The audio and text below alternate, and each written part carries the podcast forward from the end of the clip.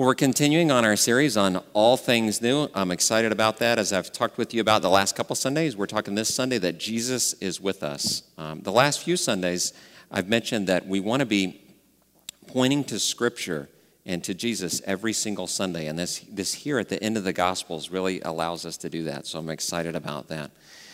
But I read that, you know, we're up against a challenge in today's uh, churches. And I read in an article this week that um, churches are challenged in many ways. Here was an article when they, where they talked about that uh, um, churches oftentimes are having a hard time uh, pointing their people to, to Jesus and to the Bible. Here's what one churchgoer said, not from ZPC, but from another church. At church, we're encouraged to be nice, to be kind, and have a positive attitude. How is that different from everybody else? What does it have to do with the Bible or God? Here's what Christian leader Michael Horton says along those same lines. He said, Many people may not understand the things of the Spirit of God, but many understand the things of the world, and they can tell that the church and the world are no longer distinguishable. He goes on to say, We must recover Scripture. The church has a plumb line, which is Scripture, that transcends time and place, and we can always return to it in order to determine whether we are being faithful in our moment. So, one of our goals here at ZPC is to keep turning back again and again to Scripture that points us to Jesus, and He is the one that we will follow. So, in saying that, we're going to open up Scripture again today. Today's passage is from John 21, verses 1 through 14. It's the last chapter of the Gospel of John. Um, John 21, uh, verses 1 through 14 hear some of you opening your Bibles or the Bibles underneath you. It's going to be on the screens as well. Listen to God's word. Afterward, Jesus appeared again to his disciples by the Sea of Tiberias. It happened this way Simon Peter, Thomas called Didymus, Nathanael from Cana in Galilee, the sons of Zebedee, and two other disciples were together. I'm going out to fish, Simon Peter told them, and they said, We'll go with you. So they went out and got into the boat, but that night they caught nothing. Early in the morning, Jesus stood on the shore, but the disciples did not realize that it was Jesus. He called out to them, Friends, haven't you any fish? No, they answered. He said, Throw your net on the right side of the boat, and you will find some. When they did, they were unable to haul the net in because of the large number of fish. Then the disciple whom Jesus loved said to Peter, It is the Lord. As soon as Simon Peter heard him say, It is the Lord, he wrapped his outer garment around him, for he had taken it off, and jumped into the water. The other disciples followed in the boat, towing the net full of fish, for they were not far from shore, about a hundred yards. When they landed, they saw a fire of burning coals there, with fish on it and some bread. Jesus said to them, Bring some of the fish you have just caught. Simon Peter climbed aboard and dragged the net ashore. It was full of large fish, 153. But even with so many, the net was not torn. Jesus said to them, Come and have breakfast. None of the disciples dared ask him, Who are you? They knew it was the Lord. Jesus came, took the bread, and gave it to them, and did the same with the fish. This was now the third time Jesus appeared to his disciples after he was raised from the dead. Let us pray. Most loving God, we give you thanks for this word, that it is the true word of God. We ask that you help us to understand it through your Holy Spirit. And then, God, not only to understand it, but to apply it to our lives and to live it out. In Jesus' name we do pray. Amen.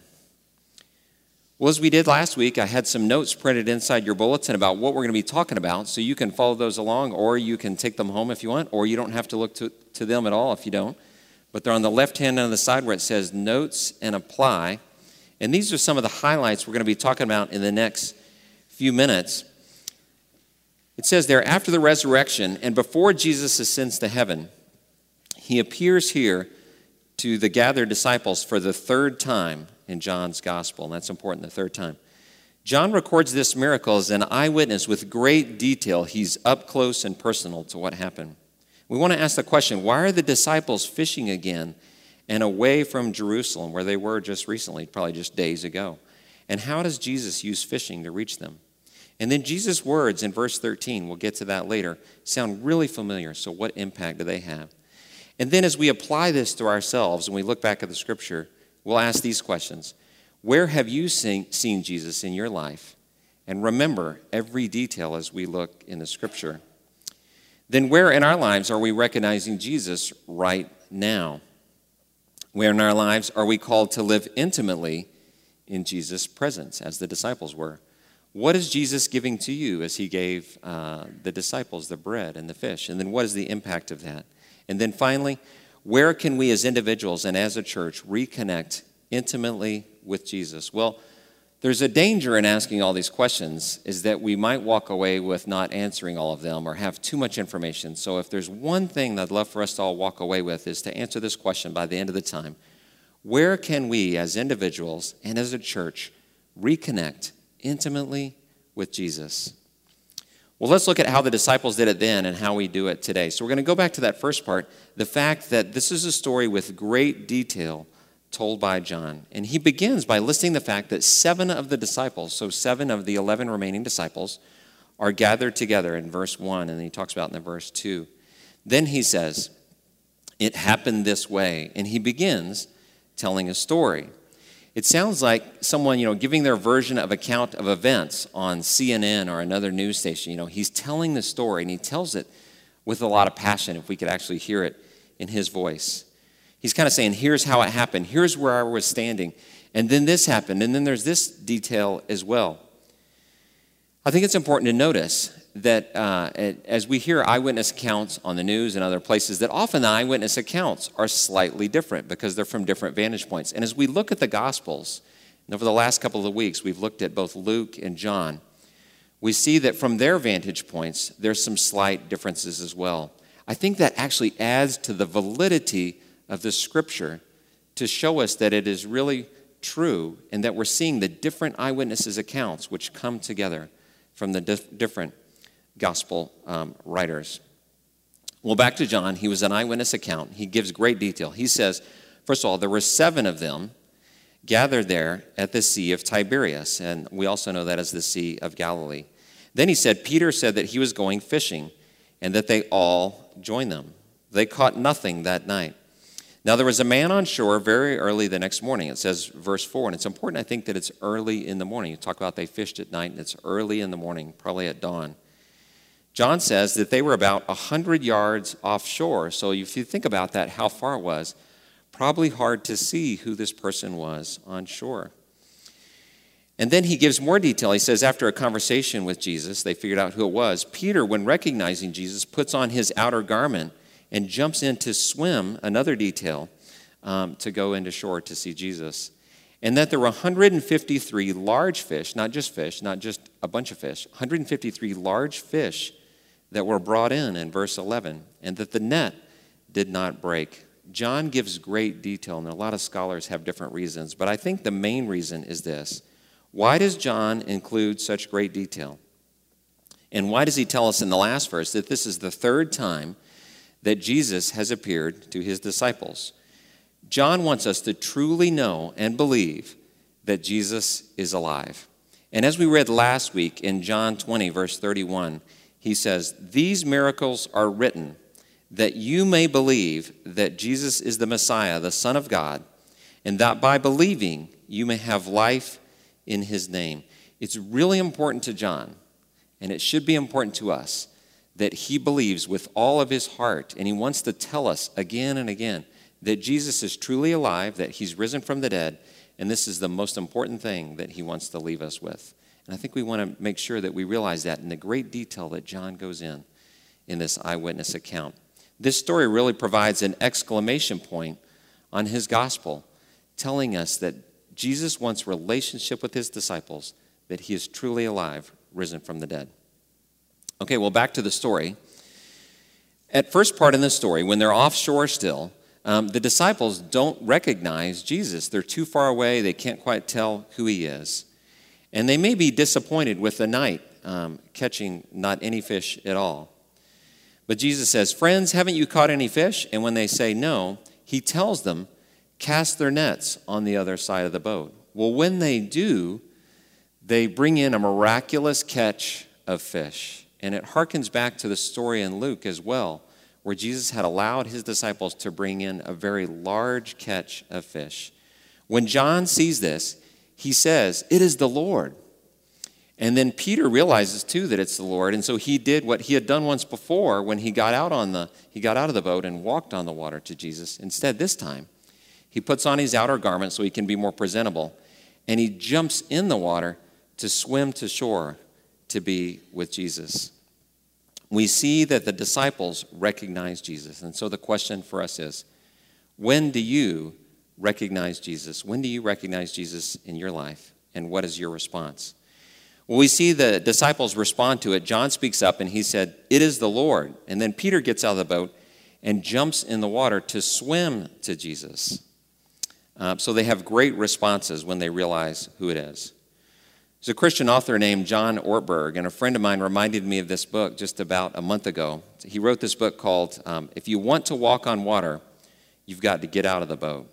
Now, that story by that book by Ortberg is about the story when uh, Jesus was walking on the water and Peter got out to walk with him and walk to him. So, but many parts of this book and that story also relate to this story in John as well. Here's what John Ortberg says about uh, recognizing and seeing Jesus. He says, Put yourself in Peter's position. The Lord is passing by. He's inviting you to go on the adventure of your life, but at the same time, you're scared to death. What would you choose, the water or the boat? The boat is safe, secure, and comfortable. On the other hand, the water is rough and the waves are high, the wind is strong, there's a storm out there. Do we recognize Jesus when we're in our storms as well? Do we look for Jesus when the times in our life are very normal? For many of us, um, I would say for me too, Jesus is sometimes hard to recognize as he was at first for the disciples. But there are many ways where we can go and look for Jesus in our lives, and I believe that he's calling us to do that. Um, we can look for Jesus in the places where you see God in your life. So I would encourage you if you see God in creation, go for a hike in nature. If you see God in music, find places to play music that inspires you. If you find God and see Jesus when you have the opportunity to serve or to work with your hands, find places to serve, find places to work with your hands, find places to work with children. You'll see Jesus there. If you see Jesus when you study his word and study other Christian works, do that. Spend time with that. If you see Jesus when you pray intimately, spend time this week praying intimately, getting on your knees before God, and seek him. And when you seek him, you will find him. You will recognize Jesus because he is here in our midst. Well, the next question we're going to talk about is why are the disciples fishing again and away from Jerusalem? And then how does Jesus use fishing to reach them?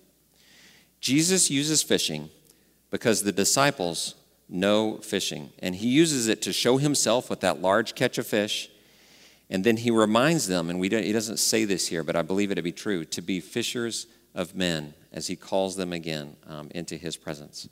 But why are the, the disciples fishing right now? You know, shouldn't they be in Jerusalem? It's, it's only days, maybe a couple of weeks since the resurrection. And Jerusalem's pretty far away. But there's at least seven of the guys who are now back up at the Sea of Galilee, and they're fishing. Well, we had some glimpse of that in John 16 earlier um, Jesus said this You will believe at last, but a time is coming when you will be scattered, each to his own home. So apparently, the disciples who grew up or lived around Galilee have gone back home. They've gone back to do what they know to do. They're fishermen, so they go back to fish. But we see that is not their ultimate, ultimate destination or their ultimate call to fish. There is more to life. And here's back a little bit to John Ortberg again in his book. He says this I believe there is something, someone inside of us who tells us there is more to life than sitting in the boat. You were made for more than merely avoiding failure. There's something inside that wants you to leave the comfort zone of routine existence and abandon yourself to the high adventure of following God. I believe that Jesus is reconnecting with the disciples here at the Sea of Galilee. He goes to where they are to call them back into relationship with Him and to help them to answer their call to be fishers of men. Now, it may be a time that's very confusing uh, for the disciples. They may be a little disoriented. They've been through a lot. You know, they've been following Jesus for three years, and now he, um, he was killed and he rose from the dead, and they've seen him a couple of times, but they're waiting. He's told them to wait. They're not sure what they're waiting for. So it can be disorienting and confusing. I know at times at ZPC it's been uh, confusing and disorienting as well. I thought of it this week that it's sort of like we've been on Mr. Toad's Wild Ride at Disney World.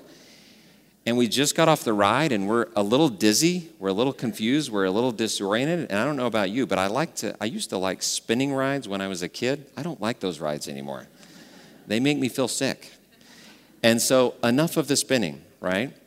And yet we know we're, we're always going to have change. And as Dave mentioned this morning, we're looking forward to our next change, which is the calling of a senior pastor. But in the midst of change, we need to be called back again to reconnect and to go back again to where Jesus has first called us into relationship with Him and to answer His call.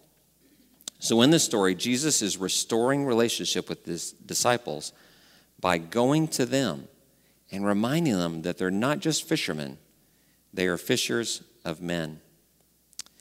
So when these seven friends arrive on shore, they see another detail that John includes. He has Jesus has a fire burning, it says with coals on it, and with the fish on it, and some bread. And he invites them to bring some of their own fish and add to it, and to come close and have breakfast. Now, I think it's important the words that John uses here in verse 13, because Jesus' words in verse 13 sound very familiar. And we want to look at what are the impact that those words have.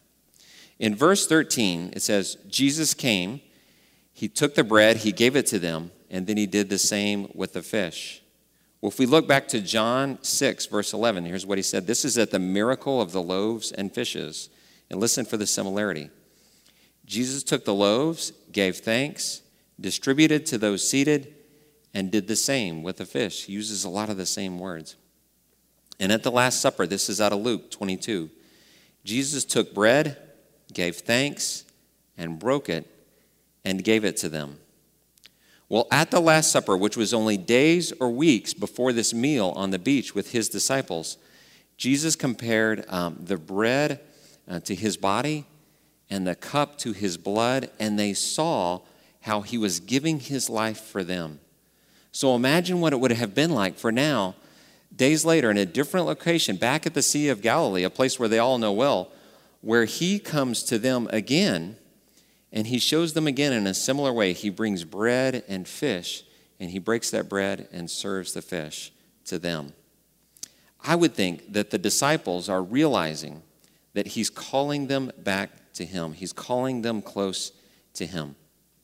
Now, these disciples were regular men like us, and probably they went back to fish because it's what they knew. It's what they knew how to do. And, and also, they needed something to eat. They needed uh, uh, work to do, and they needed something to eat while Jesus had told them to wait for more instructions. In the same way, we are ordinary, um, regular people. We need to go to jobs to earn a living. Um, we do what we know how to do. And that encourages me because I know that God can use me too, um, an ordinary guy, a guy who doesn't know how to fix things very well on my lawnmower or my car or around my house. Um, I'm a little more on the introvert side than the extrovert side. And I worry uh, probably every week how I'm going to put my kids through college. But God can use each of us as ordinary people, calling us to Him in the same way that He called the disciples again and reconnected to them and said, You are my people, and uh, I am with you, and I'm calling you back to me. In John 15, Jesus said, He called the disciples them and He said, Stay connected to me. Apart from me, you can do nothing. And in the same way, he's calling disciples to be with him and be present with him. So, let's look at briefly at a couple of these questions how we might apply this to our lives. First question is Where have you seen Jesus and remember every detail? We've seen lots of details in this passage in John 21. One of the things I thought about in asking this question and looking at this story was the old song called Have You Seen Jesus, My Lord? Now, this song was a popular song at, at great banquets, if you've ever been to a great banquet. And I'd like to look at the first, or part of the lyrics of that song. They say this Have you seen Jesus, my Lord? He's here in plain view. Take a look, open your eyes. He'll show it to you, He'll show Himself to you. And so when the disciples, when they listen to His voice from the shore, and they throw their nets on the other side of the boat and they bring in the big haul of fish, they get to see Jesus. When are times when we too can listen to his voice? Let's listen for his voice even this week. And when we do, when we look close enough, we can see Jesus and we can remember every detail. Let's think back in our lives. Um, you know, can you say in your life, as John did in this passage, remember when I saw God do this? You know, remember when when God did this incredible thing in my life, in my family, or in my job, I remember that story. And remembering that story, what Jesus did, gives me faith to go forward to the next story of where I'm going to see Jesus again. Where in our lives are we recognizing Jesus right now? And, and we see where Peter and John recognize Jesus. I tell you what, I'm seeing Jesus in some of you. As our, some of many of our church leaders are stepping up and, and leading, as we see people um, like Joy and Josh leading in our youth ministry, um, our pastor nominating committee, I've heard from a couple of them, even outside of Dave. They're really excited and they're really engaged. And I'm seeing Jesus in you as you are stepping up and being the church. And I appreciate that very much. On Thursday, I was working on this message, and I was kind of getting to a spot where I was kind of dry, and I didn't know what else what else to say or what else to write. So I took a moment and I pulled up, um, uh, opened up some worship songs on my computer to just play worship songs at random. The first song that came up was this song, and these were the first lyrics that came up on my screen. Here's what it said I'm finding myself at a loss for words. And the funny thing is, it's okay. The last thing I need is to be heard, but to hear what you would say Word of God, speak. Would you pour down like rain, washing my eyes to see your majesty, to be still and know that you're in this place. It's a song called Word of God Speak by Mercy, MercyMe. And I, I saw in that moment that God was speaking to me, that it's more about Him and not about me. And I want to encourage you this week to keep looking for Jesus and ask this question, the next question where in our lives are we called to live intimately in Jesus' presence? Where are we called to live intimately in Jesus' presence? Are you being called to live intimately with Jesus in your vocation, in relationships with family or friends? Are you being called to walk towards an area of confrontation, which is tough, instead of walking away from it? Are you being called to walk out of an area of failure in, of your life, an area that's been a failure, into Jesus' arms of love? Is He calling you there? That can be a great place to go. Is He calling you out of an area of success into a deeper relationship with Him? That may be for you. And then finally, two more questions. What is Jesus giving to you, and what is the impact? We see that Jesus gives to the disciples the meal on the beach, and He gives of Himself. How is He giving of Himself to you? Think about that this week. What is Jesus giving to you? And then what can you do with it? And finally, where can we as individuals and a church reconnect intimately with Jesus? You know, we say we have a personal relationship with Jesus, and we say, well, we say that all the time have a personal relationship with Jesus. So I wanted to think instead, how can you go deeper than that? How can I go deeper than that, where I can reconnect in an intimate way, in a close way with Jesus? Some of the things I do is to find a quiet place to pray. Um, in, if I've been praying by sitting in a chair all week, sometimes I'll get down on my knees that day and pray. Um, I find sometimes I come into the church and go into the chapel and pray. um, look for ways, what works for you to reconnect to Jesus, um, to listen for his voice, to cast your nets out so that you can meet him. And then when you meet him, um, ask him what it is that he wants you to do and to be. Let's pray. We thank you, God, that you are calling us to connect closely with you. Lord, and as with the disciples, um, you are calling us again to you to reconnect, and we thank you for that. Lord, help us to hear your voice, to see your presence, to recognize you in our lives, and when we do, to draw close to you and to, and, and to see you wherever you are. God, we just pray that in Jesus' name. Amen.